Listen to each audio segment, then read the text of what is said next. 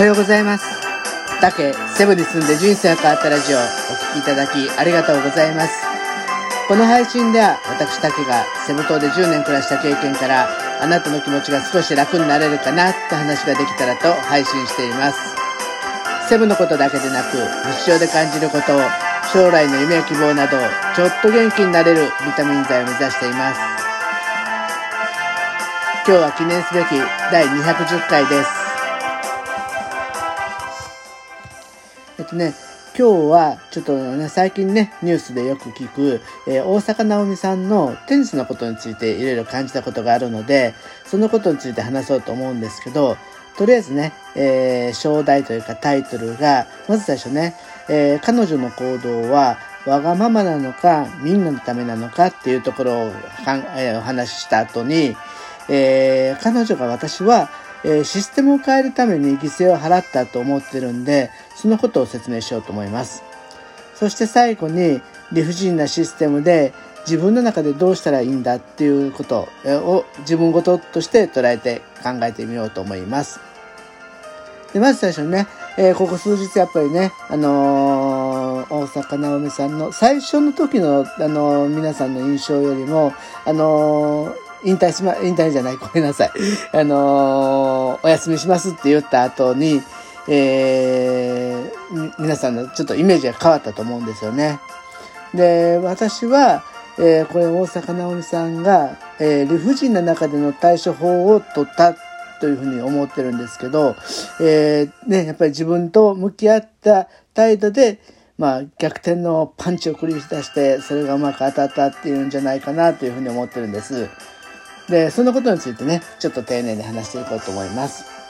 まず最初、一番最初に言った、彼女の行動はわがままわがままなのか、えー、みんなのためなのかっていうところなんですけど、最近ね、やっぱりああいうメディアとかオーガナイザーっていうのは、結構ね、思いやりがちょっと足りないかなっていうふうにちょっと思って感じたりするところもあるんです。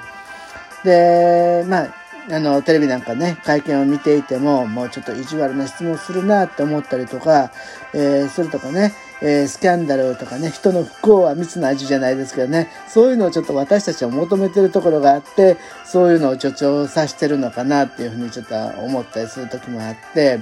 やっぱりそのプレイヤーとかそういういろんなインフルエンサーでもそうですけど、一斉に立つ人はそういうところとちょっと戦わないといけないというところがあると思うんですけど、僕は大阪直美さんは、えー、これなんか自分のわがままでもう記者会見で嫌なこと言われるから出たくないって言ったよりも、なんだろう、えー、まあ自分もそれで苦しんでるし、そういう苦しんでる人をたくさん見てきたから、まあ全体として良くするために変えないといけないんじゃないかっていう風なために取った行動じゃないかなというふうに思ってるんです。で、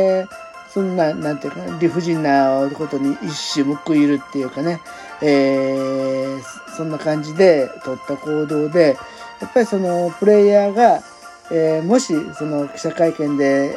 すり減らないかったら、もっともっとプレイでいいプレイができるようになるんじゃないかなっていうふうに、えー、そういうふうに感じたから、そういう行動を取ったんじゃないかなと思ってるんですね。でも、あの、最初のうちの主催者側っていうのは、まあそういう事情も全然わからずに、突然、あの、マスコミのインタビューに答えないっていうと、やっぱりマスコミっていうのは本当に他のね、プレイヤーの方が言われてたみたいに、マスコミが宣伝するから世間でも取り上げられて、世間で噂になるからこそ、まあ視聴率とかいろんなスポンサーもついて大会として成り立つ一つのビジネスモデルではあるっていうのは、すごく、ごく一般、一般というか納得できるところなんで、まあ、しあの主催者側にしたらそんなこと言われたらビジネスモデルを根本的に維持することが大変になると思ったんで結構ああいう厳しいことをやったっていうふうに思ってるんですね。まあそういうふうにねテレビで解説もされてるなんで多分そういうことだったと思います。でねちょっといろいろそういうのであの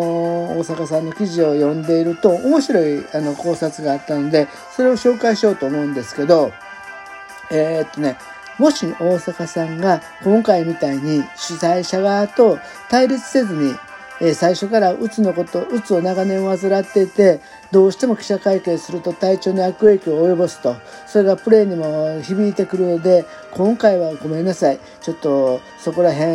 あの配慮いただけませんかみたいなことを主催者側やメディアに事前に打ちかけていたら多分その主催者もトッププレーヤーだしね。無視はしないと思うんですよ。それね例えばあのメディアも含めて今回大阪さんはこういう事情で少し、えー、体調が優れないので、えー、残念ながら、えー、今大会の、えー、記者会見に関しては全て欠席しますみたいなそういうことを発表できたかもしれないと思うんですね。でも大阪さんが変えたかったのはその記者会見に必ず出ないといけないっていうシステムであって大阪さん個人が出なくていいっていうことじゃなかったと思うんですよね。だからこそああいうふうに、あのまあなんていうかな、あの、せん、あの、けん、喧嘩じゃないけど、対峙するような形でね、あの、ドンと自分の提案を投げつけたっていう形だと思うんですね。で、大阪さん自分のことだけでなく、全体の利益っていうかね、その、選手が、えー、あの、プレーに集中することでスーパープレーもたくさん生まれて、それで、あの、本来のテニスを楽しんでもらうことで興行収入に結びつけていくっていうことが一番やりたかったことなのかなっていうふうに考えました。でもね、えー、例えばこんな、えー、理不尽さって、そのマスコミの嫌なことっていうのは、僕らね、日常直接あのマスコミに取材されることはないんだけど、会社の中で理不尽やなって思うことってたくさんあると思うんです。私の職場でもね、私はフィリピン観光省っていうフィリピンの行政機関、政府機関の下で働いてるんで、まさにね、ちょっと日本の常識では考えられないことなんて普通に結構起きることもあって、それがすごいストレスっていうところもあるんですけど、まあそういうね、理不尽の中で、理不尽のシステムの中で自分はどうしないといけないかなっていうふうに、どういう態度を取るのがいいのかなっていうふうに考えたんですけど、もし今の職場が好きで居心地を良くしたいんだったら、えー、大阪選手みたいにどっかで博打を打って、あのー、カツンと対峙しないといけないところが出ると、あると思うんです。で、それは結構周りを巻き込んで大騒ぎになればなるほど、あのー、結果は、結果というか変わりやすいと思うんですね。だって相手の方が立場も上だったり力も持ってたり権力もあったりするんで多分正攻法あの高校でお願いできませんかみたいな言い方じゃなかなかそんな変えるのは大変だと思うんですよね。だから本当に奇襲戦法じゃないけどあの相手の弱いところをズドンとなんかついていかないと物事は変わらないと思うんです。でも最終的なことを考えると主催者とかファンにも助けられないと生き残られない生き残れないですよね。最後はね、双方がなって納得できる喧嘩痛み分けっていうところを着地点に目指して、あの、やらないといけないんじゃない最初はだから自分の主張をバンとぶつけてもいいんだけど、そっからどんだけ自分が折れるかっていうところも織り込みながらやらないと、あのー、なんかお互いの意地の張り合いみたいになって喧嘩別れになる可能性も出てくると思うんで、そのなんていうんだろうかな。あのー、着地点を考えてやらないといけないなって本当に思いました。その点私は最終的に言ったら大阪選手っていうのは一旦ね今回は棄権をしてテニスの試合からちょっと退く痛みを自分自身も負ってるわけなんでまあちょっと痛み分けっていうかそういうところであの主催者ももうやっぱりちょっと考えないといけないなっていうふうなちょっと一生報いたと思うんですね。これはやっぱり大阪選手が策略家でテニス同様駆け引きが本当に上手なんだなっていうふうに思いました。はい。今日はそんな話でした。えー、っとね、今日は日曜日なんでね、あの、今日も引き続きね、ゆっくりできると思います。えー、ね、明日からまた1週間始まりますんで、ぜひね、ストレスに負けず皆さん頑張ってください。はい、今日はお聴きいただきありがとうございました。また明日も配信しますので、どうぞお聴きください。ありがとう、よろしくお願いします。